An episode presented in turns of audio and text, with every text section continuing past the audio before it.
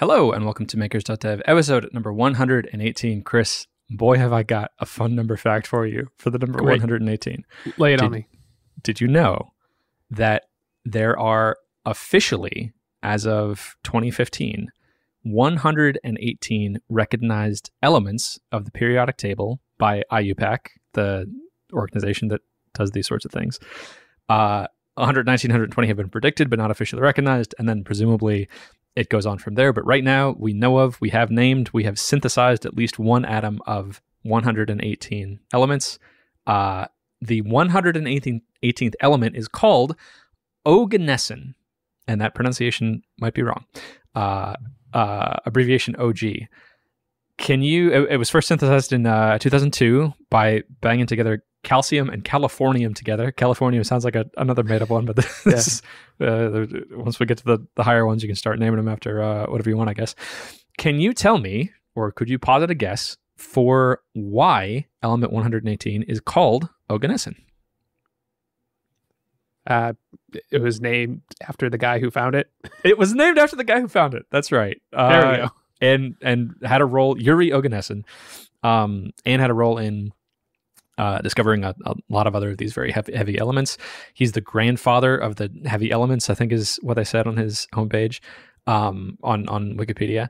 And this is very unusual because of something about Yuri Oganesson. There's only one other element that was named after a person for which this situation is true. Do you want to take a guess as to as to why it's particularly interesting uh, that it's named after this Uh, particular dude?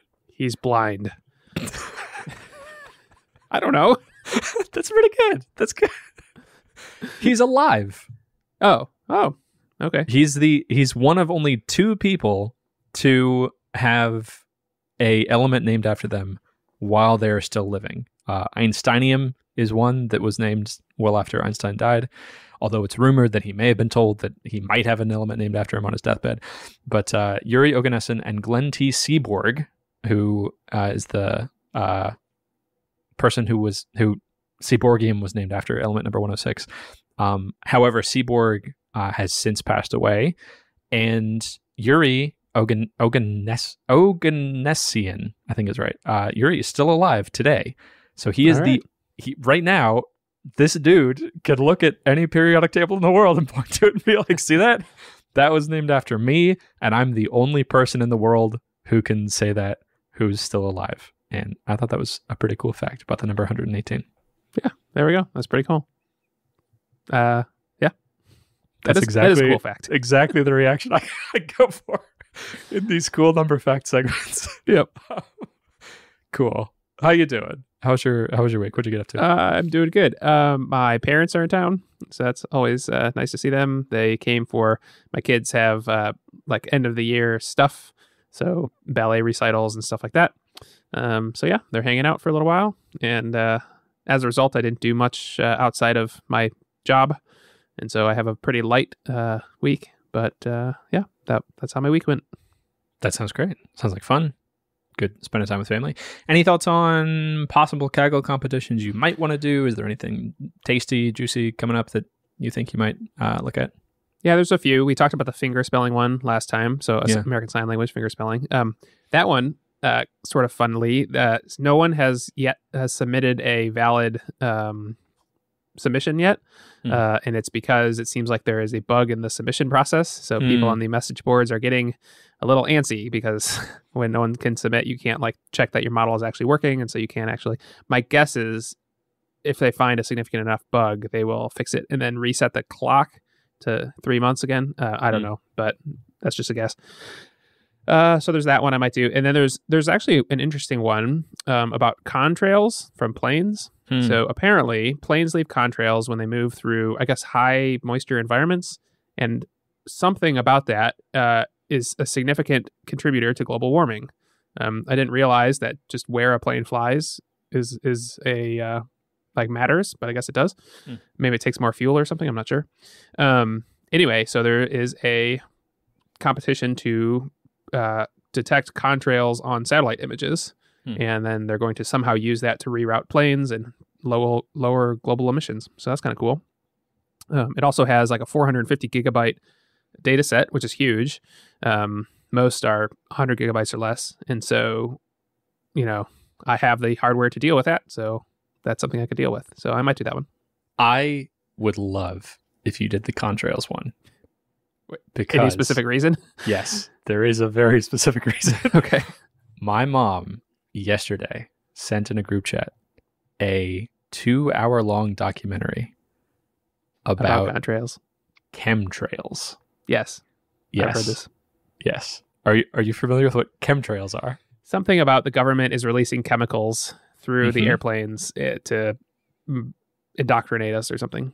Yes. Is that Yeah. As a as an elaborate uh, this particular documentary talked about that it's a geoengineering scheme to secretly release uh, primarily aluminum compounds into Okay. the air that have some geoengineering properties that it's like an insulating blanket to buy us more time with global warming and it has a bunch of spooky footage and uh, so the the crazy thing is that is something that people are considering. Do you know about this? I know that cloud seeding is a thing. Uh, Yeah. I- yeah. So, so releasing, I don't remember what chemical it is, but releasing chemicals into the atmosphere is a potentially a way to divert sunlight.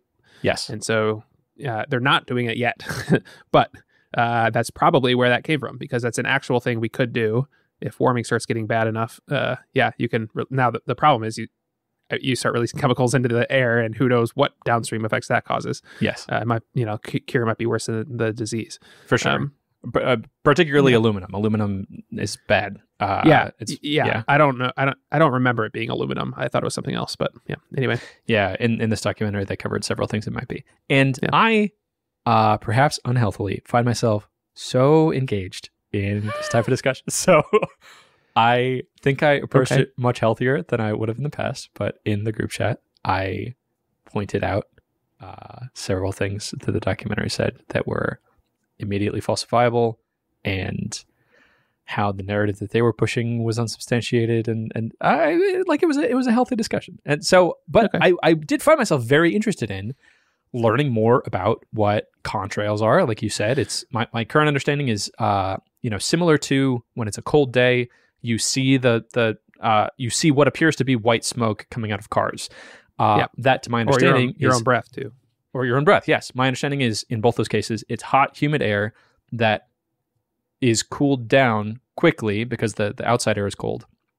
And so then it condenses into tiny ice crystals and, and water droplets, and that's what makes the, the visible smoke.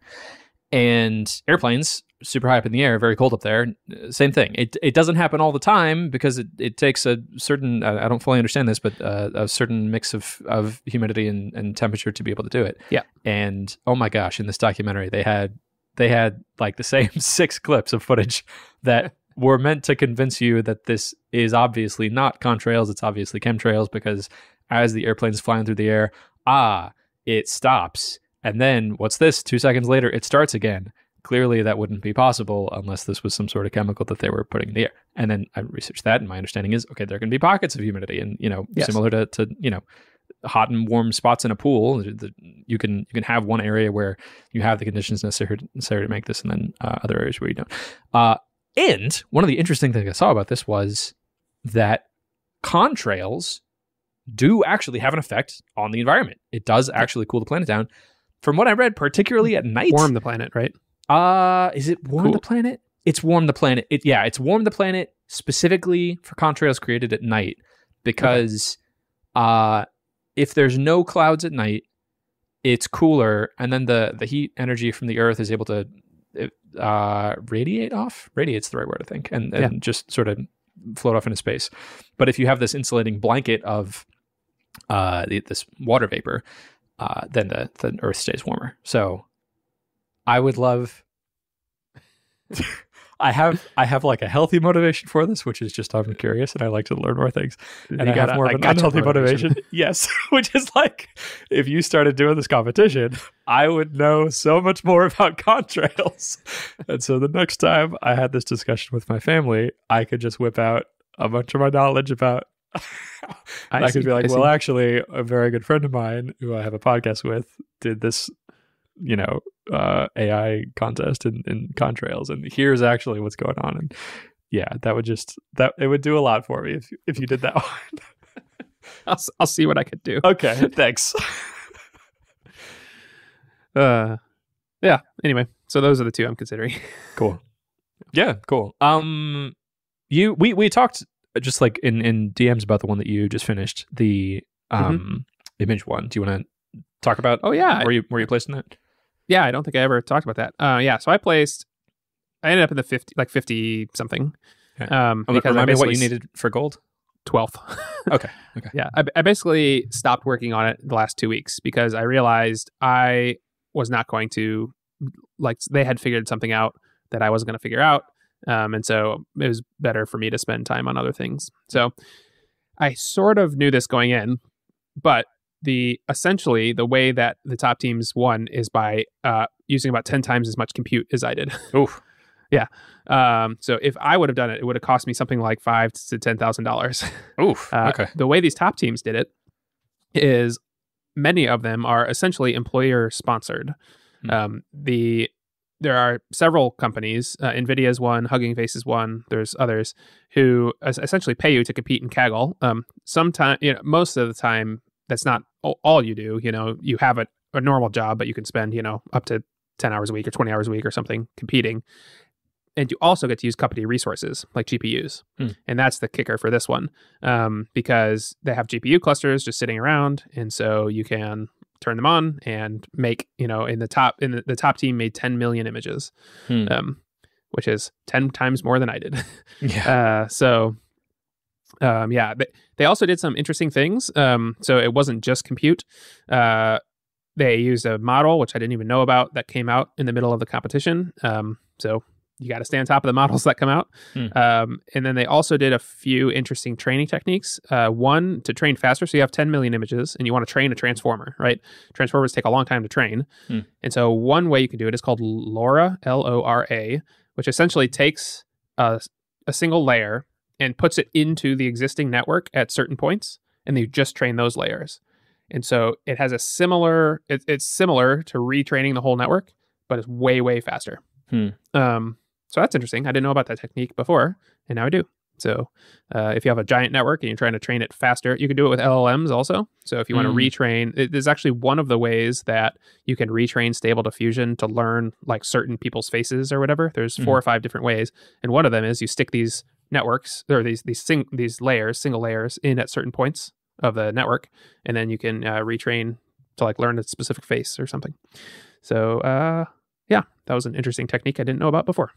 I have several follow up questions for that. Uh, I think the thing I'd like to talk most about is the the concept of this LoRa network. This is, Yeah. uh, so I I think my current understanding of it is, uh, you you have your existing neural net, and we're gonna we're gonna keep that static.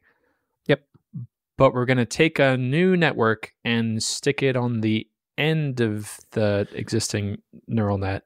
So, so that's what normal fine tuning is. Normal Okay. fine tuning, you take a small neural network, you stick it on the end, and you can either just train that network, so or, or you often just train that network, but then when you want to fine tune the whole network, when you want to increase your accuracy even more, you fine tune every weight in the entire network, so all the layers, including the one you just stuck on the end. Yes. So that's normal fine tuning. Okay.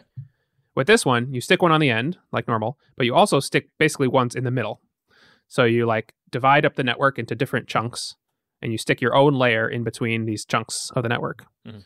And so you, you can end up training like uh, 10 or 100 times less parameters, fewer parameters, by sticking your own new layers in between. Okay, because we're not retraining the whole network. We're just training the variable layers that we've stuck in the in network. middle.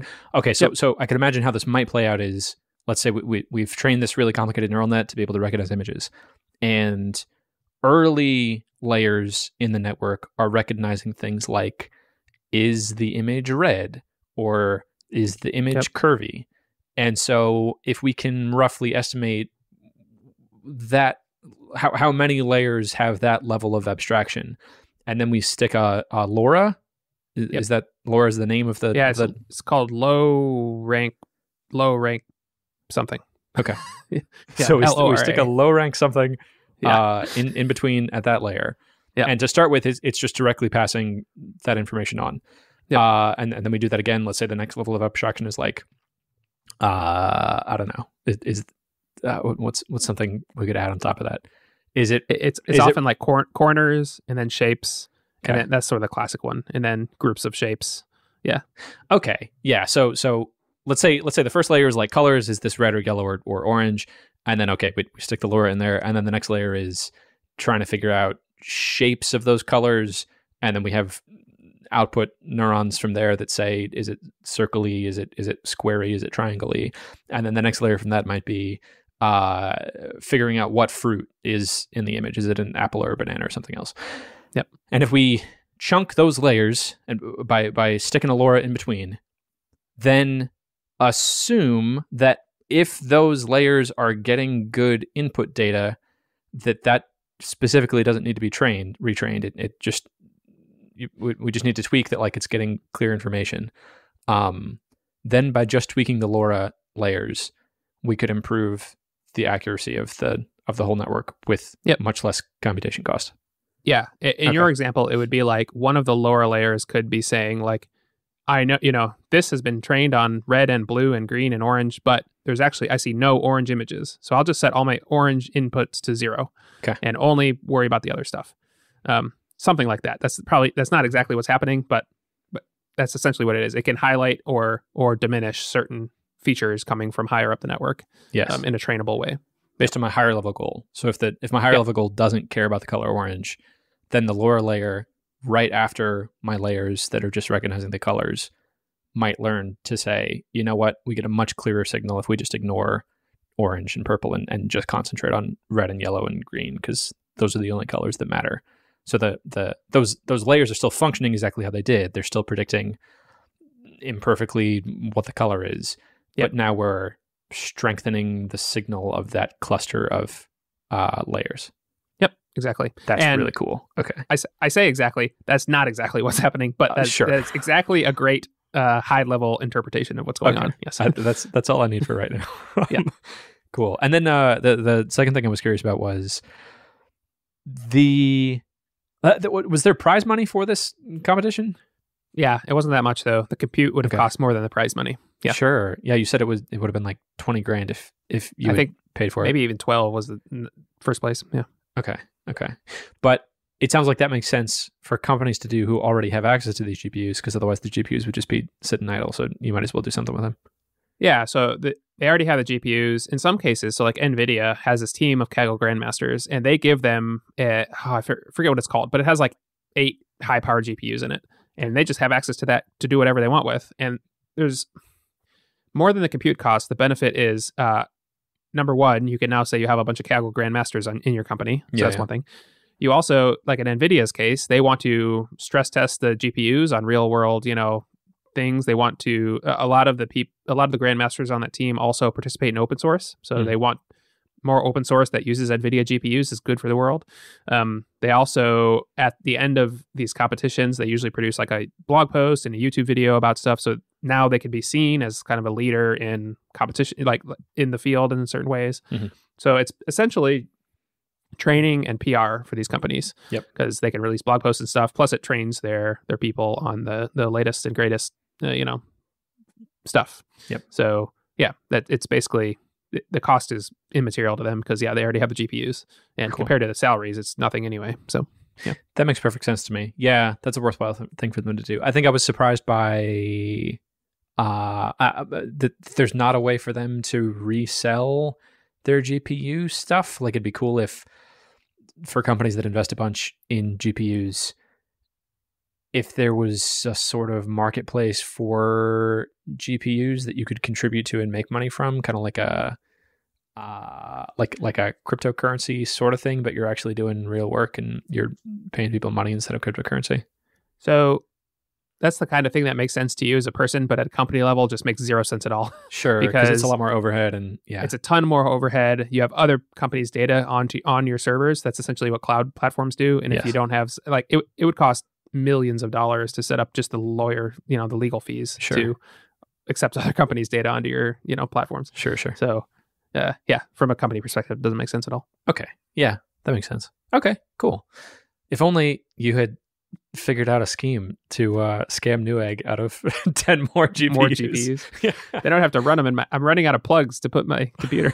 I I have to plan my my power consumption around, which is something I also am thinking about doing. I I uh, my the power box in my basement is right next to a storage area in my basement, which would Hmm. be great for two computers. Oh, yeah. But- My power box is full, and so I need to have a company out here to see if I can get a sub box or if I can reroute, like uh, like if I can use one of the breakers, like if it's not being used for very much stuff. Yeah, so I, I want a place to put my computers where I don't have to worry about what other appliances are running at the time yep. because they'll pull together they'll pull over a thousand watts, which is significant.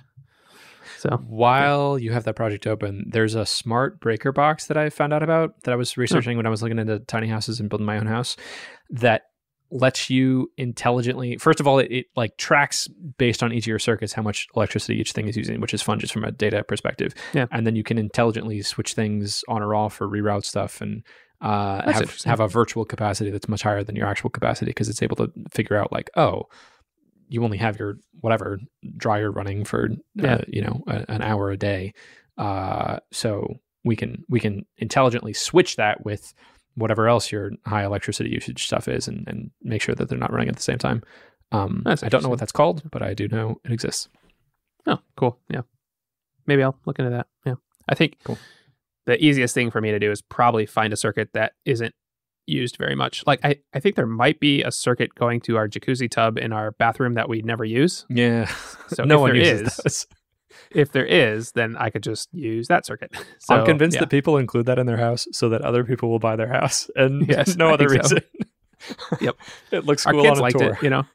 If you if you put a little bubble bath in and then and then run it, or a little even just shampoo and run it, it creates tons of bubbles. So That's our kids cool. used to love that. We did that a few times. that's cool my parents that, the- the, house that I grew up in that my parents built uh, has one of those jacuzzi tubs, and as far as I'm aware, it's been used four times in Yeah. the 15 years that since the house was built. sounds So, about right.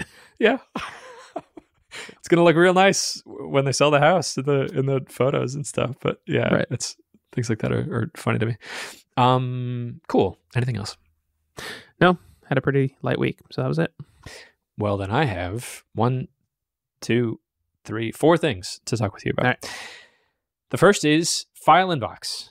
I talked with you last week about my pains in updating Rails. And after having the conversation with you, I, I think the next day was thinking, you know what? Let me just buckle up, put my big boy pants on, and let's just push through this. And one of the things that you suggested was, could you just ignore the tests if your app looks like it's working and, and just do Yeah. it? And I considered that strongly. and I'm glad you didn't take my advice. I did not take your advice.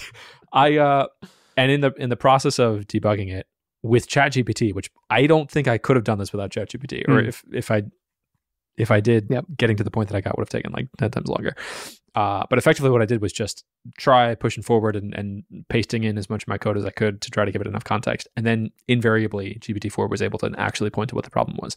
So one of those problems of the reason why a lot of those tests weren't passing is that somewhere along the line, and I don't think it was between the versions that I was upgrading to, but it may have gotten depreciated in the version I was going to. If you De- have deprecated. De- uh, deprecated, what did I say? Okay. Depreciated? Yeah, Yes. that's like a monetary. Just yeah, making sure. correct. um, if you have a Ruby file in the modules, uh, so it's it's uh, in the models folder, so it's like app models and then uh, whatever, but it's in a subdirectory. So Mm. which I just had for organization. So I, I had a path that was like app uh, models uh, users because it was a bunch of Mm. scripts related to doing stuff with users, and then uh, uh, user list or, or something else because it's it's like a mix-in that I would include in my my user module. I had named that class user list without a module. But the thing Rails really didn't like was that it wasn't within a module that was the same name as the folder of the thing. Hmm. And first of all, I hate that. Uh, Sure. Too magical for me. Don't like that at all. Just have named ex- exports and imports and let me name it whatever I want. Um, and that was the case with like several different files, files that I didn't necessarily have tests for in when I was just like poking around the app, uh, like doing manual testing. So uh, that that enabled me to fix that for like a bunch of different things and reorganize it, and then it, it got fixed. And I think that there were one or two other stupid things like that where it was just like because Rails is magic and has like has different ways that it, it wants to do things, it, it uh, I needed to to do tiny stupid things like that. So Right. uh, after I got all the test passing and I went through the app and I was like, okay, I think this is working. Uh, I pushed it and I pushed it very cautiously. I pushed like uh, there's four different VPSs that this app is running on with a self-hosted uh, Heroku called Dokku, and so I pushed it one at a time. Like, okay, let's do one front end app and, and try to test that. Oh, try to test that. It didn't work. Why? Because my SSL certificate is expired and I don't know how long Oh. it's been expired. And it should have been automatically renewing, but okay, let's update that. Okay, now it's working. Okay, good. And now let's do the second front end server. Things are working. Okay, good. Now let's do one of the backend servers, and now let's do the other backend server. Okay, we're good. But let's just double check. Let's just try uploading a file to myself, and it's broken. And I start sweating, and uh, because I hate, I hate like it's such a terrible feeling to know that I just push code to production that's Right. broken in some way, and I don't know why it's broken, and I'm scrambling trying to think like, is this a quick fix? And I find something that I can quickly fix that might be the problem, so I quickly fix that, but that's not the whole problem. And I'm just like, oh god, what do I do? like, I have a place to be in two hours, and I don't know how much time this is going to take, and uh, so I roll back the the change, and that's the that's the current state that the Rails code base is in. Um, we're, we're just back to what the old code was, and in the process of doing that, I found out that one of the reasons why my file upload failed is that it the file I tried to upload had a prepended space in the file name. Hmm. And for some reason, based on this code that I wrote like eight years ago, it I can't do that. It's just the way that it Huh. encodes with S3. I just I can't upload a file that has a preceding space. Strips it probably. Yeah. Yeah, it's not. It's not like I saw the code that's doing it, and I tried. Okay. It's not just that it's stripping it. It's it's some weird way of the way that S3 handles encoding in spaces, and it's real complicated. So Okay. yeah. um. So I got to the point where I was like, to to fix this, I would need to like rewrite the way that files are getting uploaded. But Yeah. then I thought, hang on. Wasn't I here like a year and a half ago? And didn't I decide that the thing to do was to just rewrite the entire code base? Why, yes, I was. And then, sort of just to soothe myself, I reopened the FileInbox code base, which uh, the the serverless FileInbox code base, which I haven't touched in months. Uh, ever Yeah. since we had that conversation about like that it's okay for me to be focusing on on the video clipper, and I did, and it was just this breath of fresh air. It was all my files are all named same things and I know how to import and export it and it's all functional and it's all like this Next.js thing and I it just makes so much more sense in my brain than the Rails magic stuff. I love Rails, I love Ruby. It's like it was really good for me at the time of my life where I was getting into web development, but React and Next and and like these functional components and Tailwind, like it just it just clicks for me and I, I fully understand it in a way that I have a lot of difficulty uh, understanding the the Rails ecosystem. So, fueled by this manic energy of like this love for this new code base and and also a little bit of hatred for the old code base and really not wanting Yeah. to do that.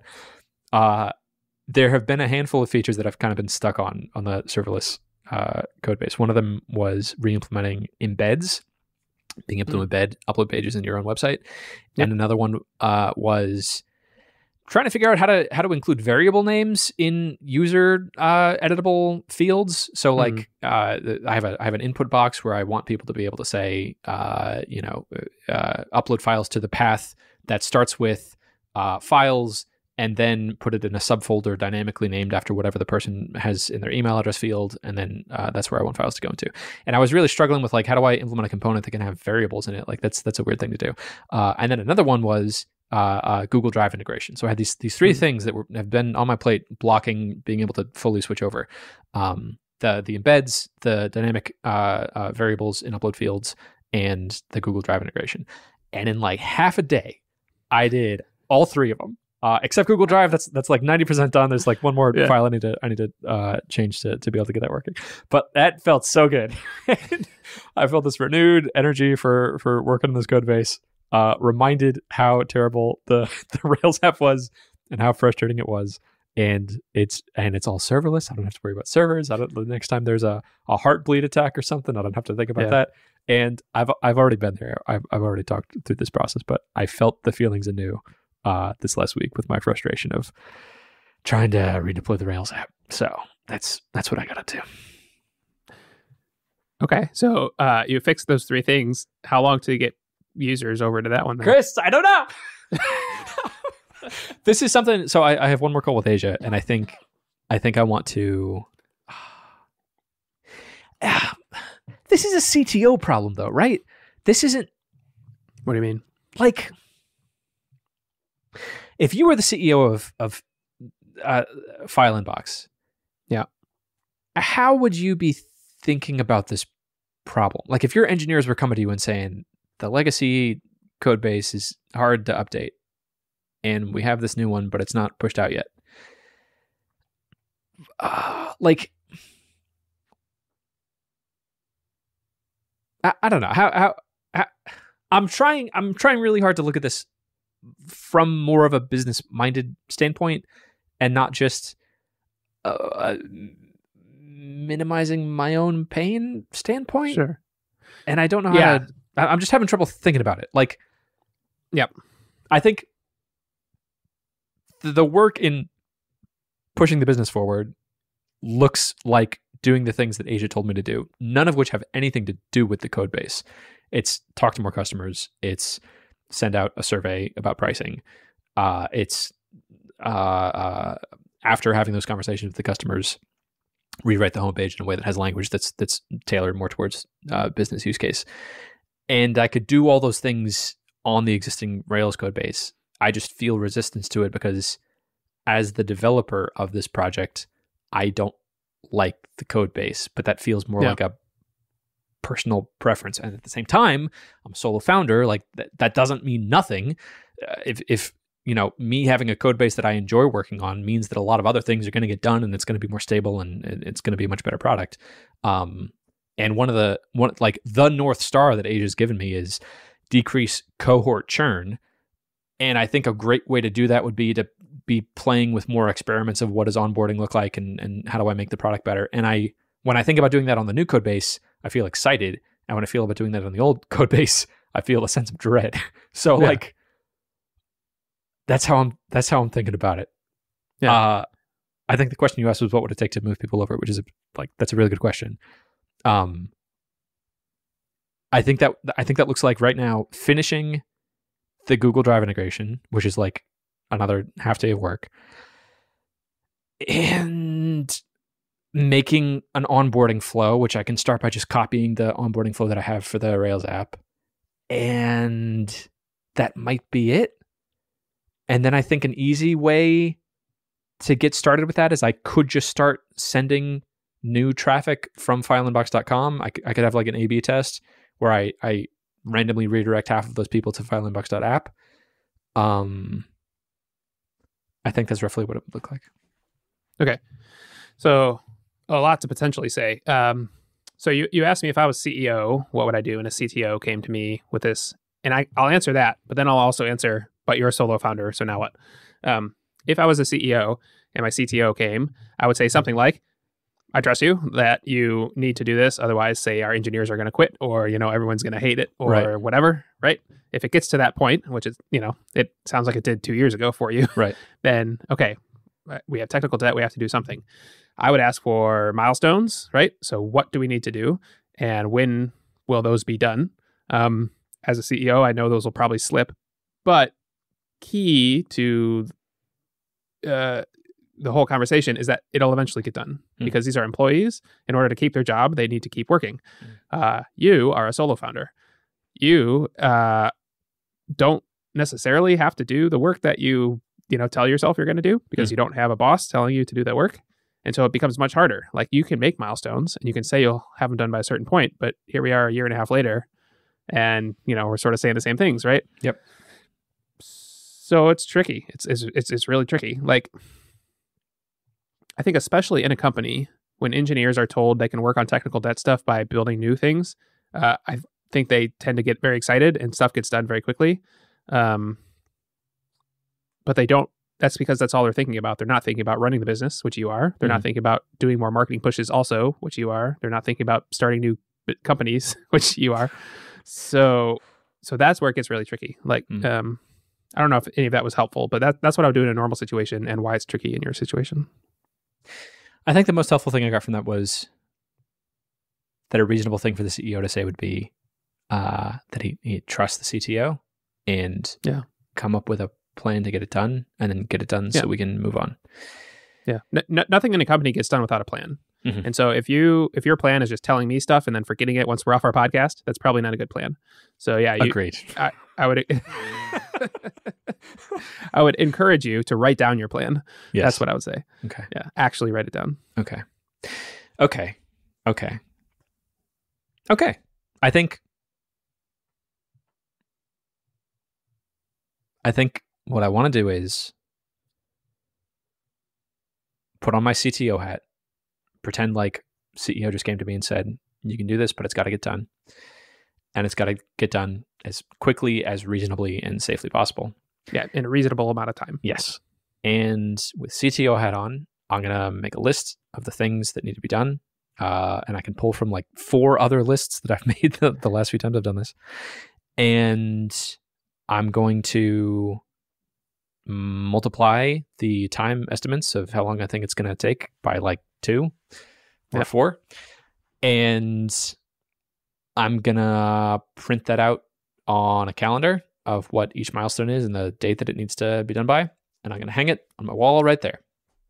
And then I'm going to do it. And I'm going to feel so good when this is done. Yeah. Yeah.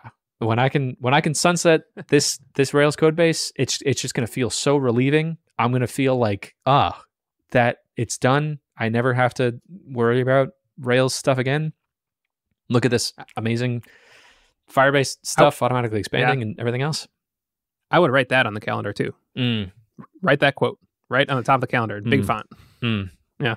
I'll put it. I'll put that on the schedule too. That like, Yeah. here's where I get to celebrate. feeling really good. Right. Yeah. Yeah. Yeah. Okay. Okay. that's good. This is very reasonable. Okay. Okay.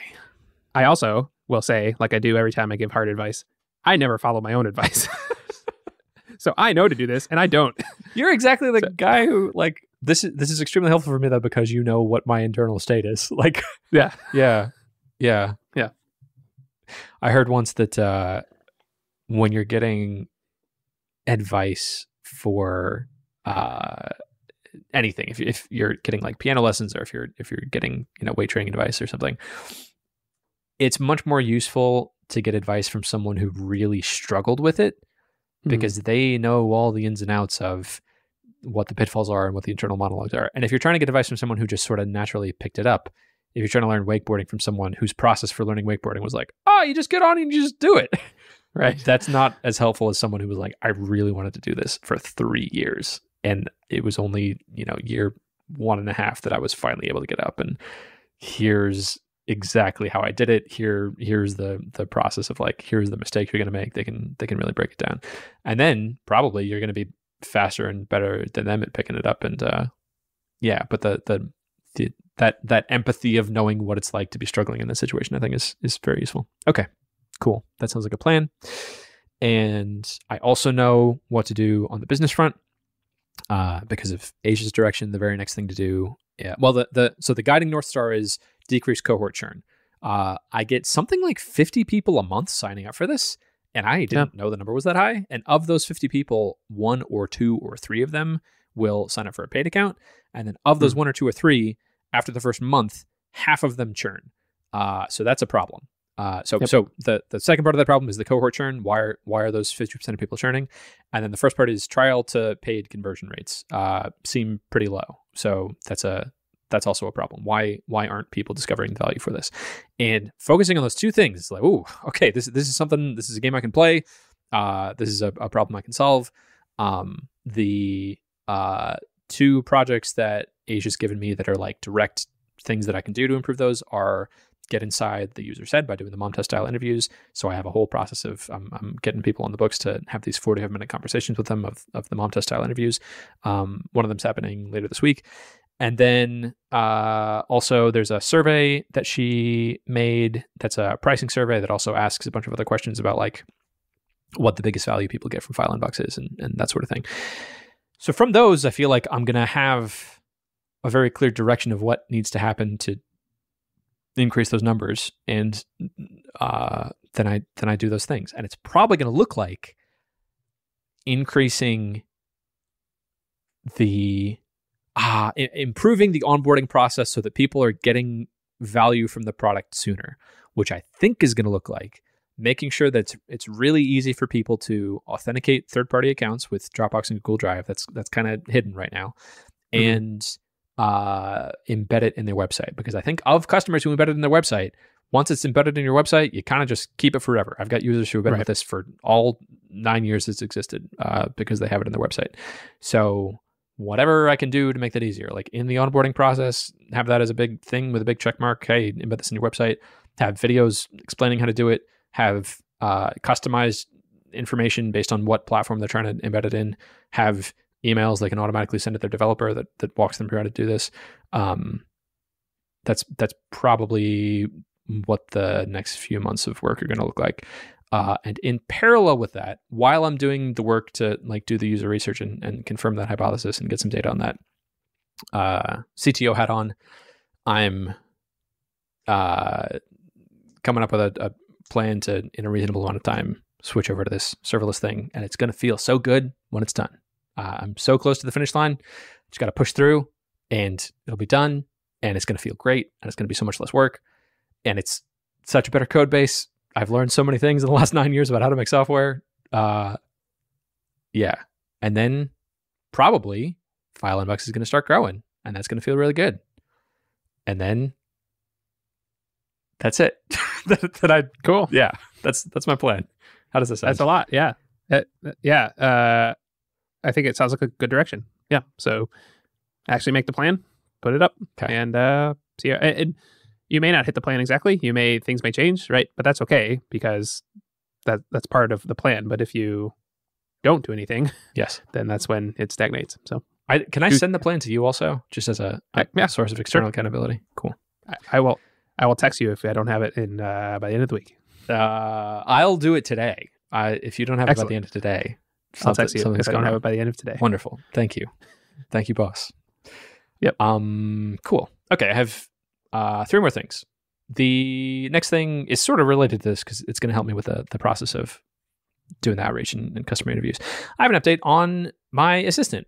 I am so Oh, yeah. happy that I went with the squared away agency for the first assistant that I made. I, I think at the time I joked that it was like baby's first employee. I didn't have to do any of the vetting. I didn't have to do any background checks. I didn't have to interview people. Uh, I just had a call with someone and they said, What are you looking for? And I said, I want someone who do these things. And they said, Yes, we got someone for you. And then the next call I had was with that person, uh, Rachel, my current assistant. And uh, yeah, she, she did the things that I wanted her to do. And that was really important for me to go through in a number of ways. I think the most important way was I had some insecurities uh around like that it was reasonable for me to get an assistant or that I had work that they could be doing. I think part of me feared that in the first couple calls Rachel was going to be like, "Hold on. You're not doing real work here. You're not actually helping people. I'm going to call the police. You're going to be arrested." Uh, and that didn't happen because that's not what's happening. I'm, I got a business. I'm providing a service to people, and, and there's like actual work that she's doing. So, uh, yeah, I, I feel like in the last uh, year and a couple months of working with her, I've built up that confidence, and I was able to like reach out on Twitter and, and contact some people in my personal network, asking if there's uh, anyone they know who, who they think would be a good fit for this role. And what a great job is this, right? I'm paying thirty five dollars an hour for a, a thing you can do part time uh, with other jobs or something else that you can work remotely from. I think I'm a pretty good boss from working with Rachel. I think I'm pretty good at like defining tasks and everything else. Um, and I'm very motivated to grow this company. So this is a role where like your number of hours can increase. There's there's an opportunity to to move up into a, uh, more responsibilities if you want to do that. Uh, I I got a lot to offer, and I was nowhere near that mind frame when I was trying to do this a year and a half ago, and I'm very much in that mind frame now. So I had something like a half dozen interviews. I think I had something like a dozen people contact me. I uh, ruled out a lot of them off the gate. Uh, if they weren't based in the U.S., it's it's important to me that this is someone in the U.S. It's, it's easier for me if there's less of a cultural barrier. This is someone who I need to build up a lot of trust with quickly. It's easier for me to do that if, if there's someone in the U.S. And I had a standout candidate who I was really impressed by who more than anything else, just like the feeling I got in the interview when I was interviewing her, like I felt excited. I felt like, oh, I would love to give you this project, and and I feel like you would be excited to get this project. And uh, that's not the feeling that I got with everyone in the interviews. A lot of them, I got this sense of sort of like dread of like they don't really want to be here they don't really want to be doing this and i feel kind of guilty giving them more work so I, I, feel like i found the perfect person um so I, I, feel great about that i think i think the question i have for you is this is the first person who i'm hiring uh, uh not through an agency uh I could I could have a conversation with my dad about this actually because he he hired multiple people that he like interviewed and stuff for uh, for his business. But I'm I'm curious if there's something big I'm missing of like do I need to be doing background checks? Do I need to be uh, checking references? Uh, what, what are what are the boxes there that I should be checking to make sure that this doesn't end catastrophically? So you could, um, especially since you're giving sensitive data stuff, but if you trust your gut, then uh, I mean you're hiring them as a contractor, right? Not as a W two. Correct. Uh, so if something goes wrong, it's super easy to just be like, I'm not re- renewing your contract. Mm-hmm. So like, just make sure in the contract usually in my contract, I would write that either party could terminate within 30 days. Like, like, so you just like notify them the month before. And if it's really bad, you could say, I'm going to terminate you in 30 days, but I'd, I'd like to, I'm revoking all your access now. Mm-hmm. You know, like you can still abide by that contract, pay them for a month, even though like if something really bad happened.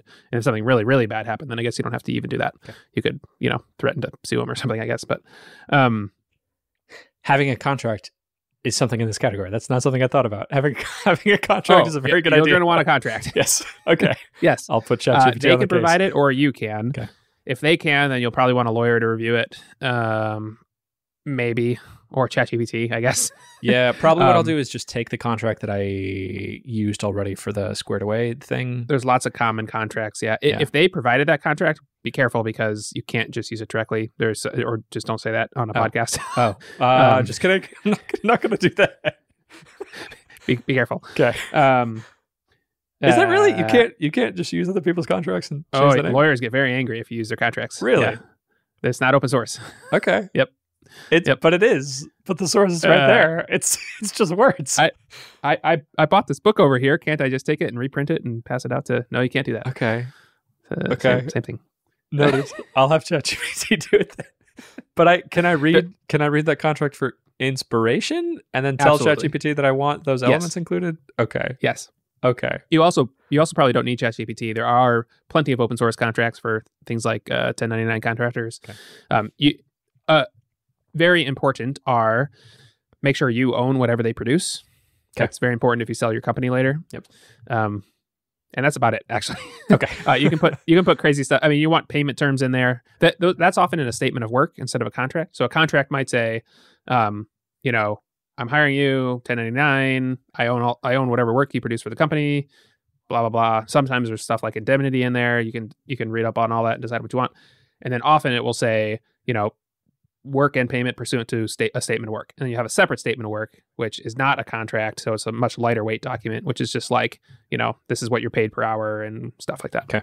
Okay. Um, cool. Yeah. So, or you can do it all in one contract or you can split it up like that. Often statement of works are, so I did statement of works uh, very commonly when there were multiple projects for the same company. So I might get a single contract saying, I can work for you. And that's when, if they did a background check or whatever, that's when they would do it. And then for every new pro- big project that came up, I would do a new statement of work saying, you know, or whenever like payment terms changed, that's when I'd produce a new statement of work. And it didn't need the same legal checks on their side because it was just a changing, you know, pay or something. Okay. So, okay. So, yeah. uh, to, to summarize that, it sounds like legally it's important for me to have a contract. Part of the contract will include an NDA, I guess, saying, uh, you know, you're dealing with sensitive yep. information. Don't share it with people.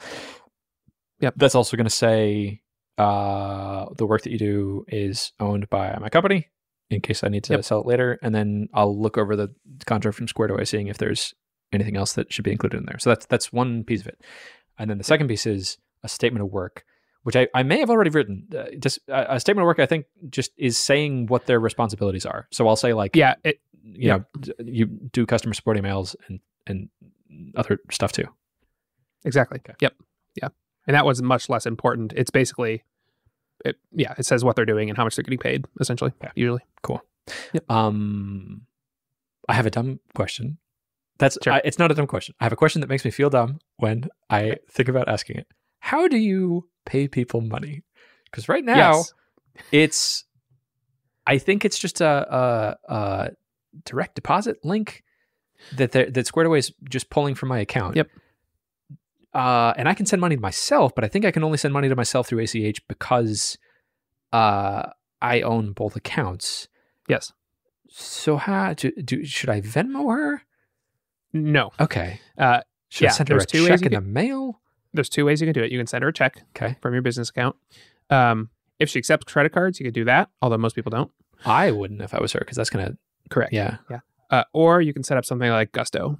Um, there are companies like Gusto who will do 1099 payments for you. They cost a little bit, um, but they will do things like send her a uh, 1099, you know, like a tax document. I like that. Um, so, yeah, which she will want.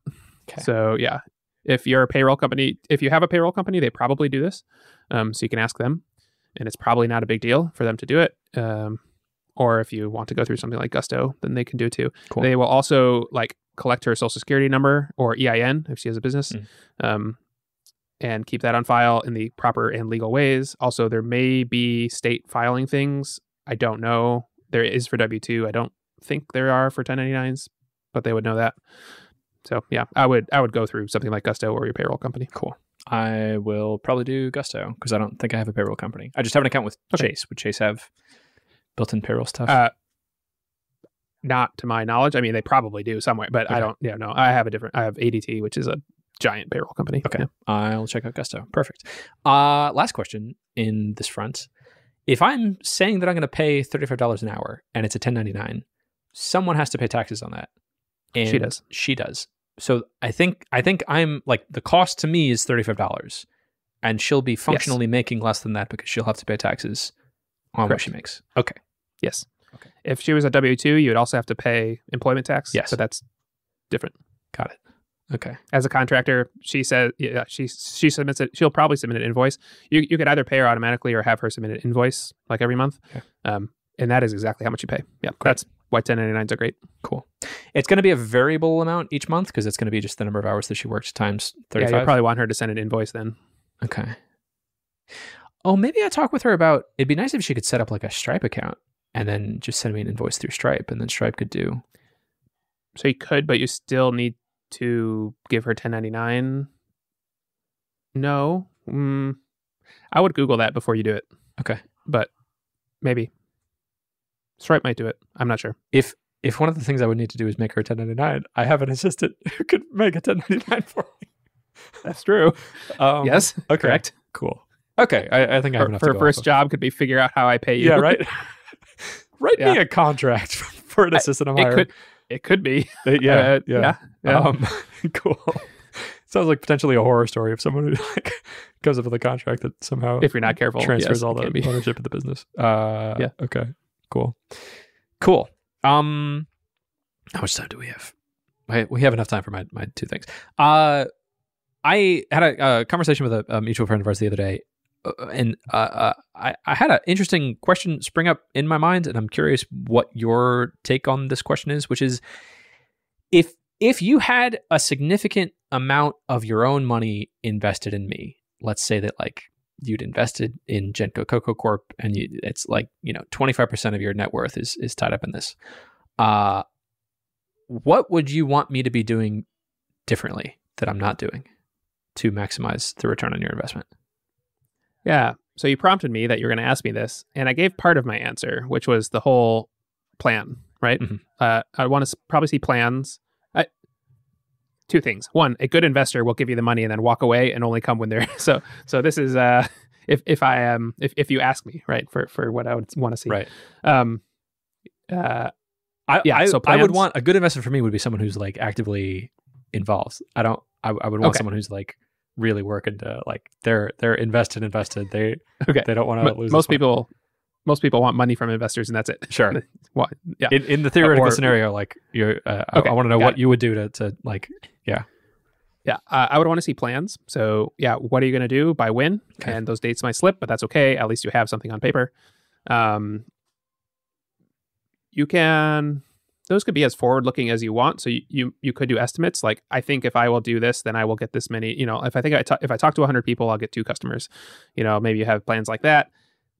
Uh, I'm less concerned with that right now. One because I'm not a marketer, so I don't know exactly how to make those plans. Mhm. Uh, but two because um, plans always change. Yeah, I don't know, but yeah, writing something on paper I think is good. Um, I think I could make those other thing- projections with, you know, I, I think I could come up with reasonable estimates for what I think I could increase my cohort churn to and what I think I could increase my trial Right. conversion to uh, and have reasonable estimates and, and timelines for that of, of what that would look like. That would help me feel better too if I see those and yeah, okay. Okay. Noted. Yeah, so that's the kind of things that I'd be looking for. Um, other interesting things. Uh, one might be eh, since we're in this sort of cohort churn thing. Um, I would do the graph. Um, I'll need to find it for you, but it was in one YC uh, talk where they talk about cohort churn and they can tell you if your default alive or dead just based on your cohort churn. Um, you basically project it out, and you basically the line either goes to zero, it flatlines and stays steady, or it starts growing. Um, and so I would maybe want to see that graph. Um, also, yeah, are you default alive or dead? Um, I think you're default alive because, but uh, Based- be- be- because you're Based on the numbers, I think I'm I think I'm Default defaulted, dead. but like it's a zombie because I have a lot of users who are Yep. just staying on no matter what. Yeah. okay. s- So I'd want to know that, and I would want to know, yeah, what your timelines are for fixing it, like Okay. we just talked about. Um, uh, one thing that Rob Walling talked about a couple, a few, uh, a bit recently is when he invests in companies. One of the things, so TinySeed, when TinySeed invests, one of the things they require is that they go full time on that thing, Mhm.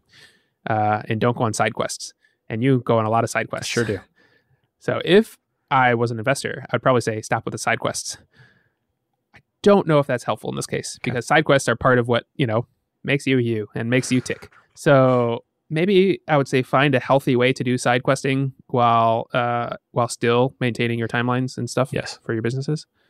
Um something something along those lines. That's solid advice. That's uh very similar to what Shy is the the mutual friend who I had this conversation with. That's that's similar to what Shy said. Yeah, that like long term success for me as an investment would look like. Can I stay focused on one thing, uh, Yeah. or or do I become endlessly distracted by other things? Yeah, that resonates. Okay, thank you. Yeah, coming up with a plan, I think is going to be very clarifying. Putting that up on the wall, coming up with projections and goals. That sounds good. And then uh, I don't think I would be able to remove side projects from my life completely, but having boundaries around those, something like I can only work on side projects after 6 p.m. or on the weekends. Yeah, I said weekends. right. right. Um, yeah. Okay. Okay. Cool. That feels good.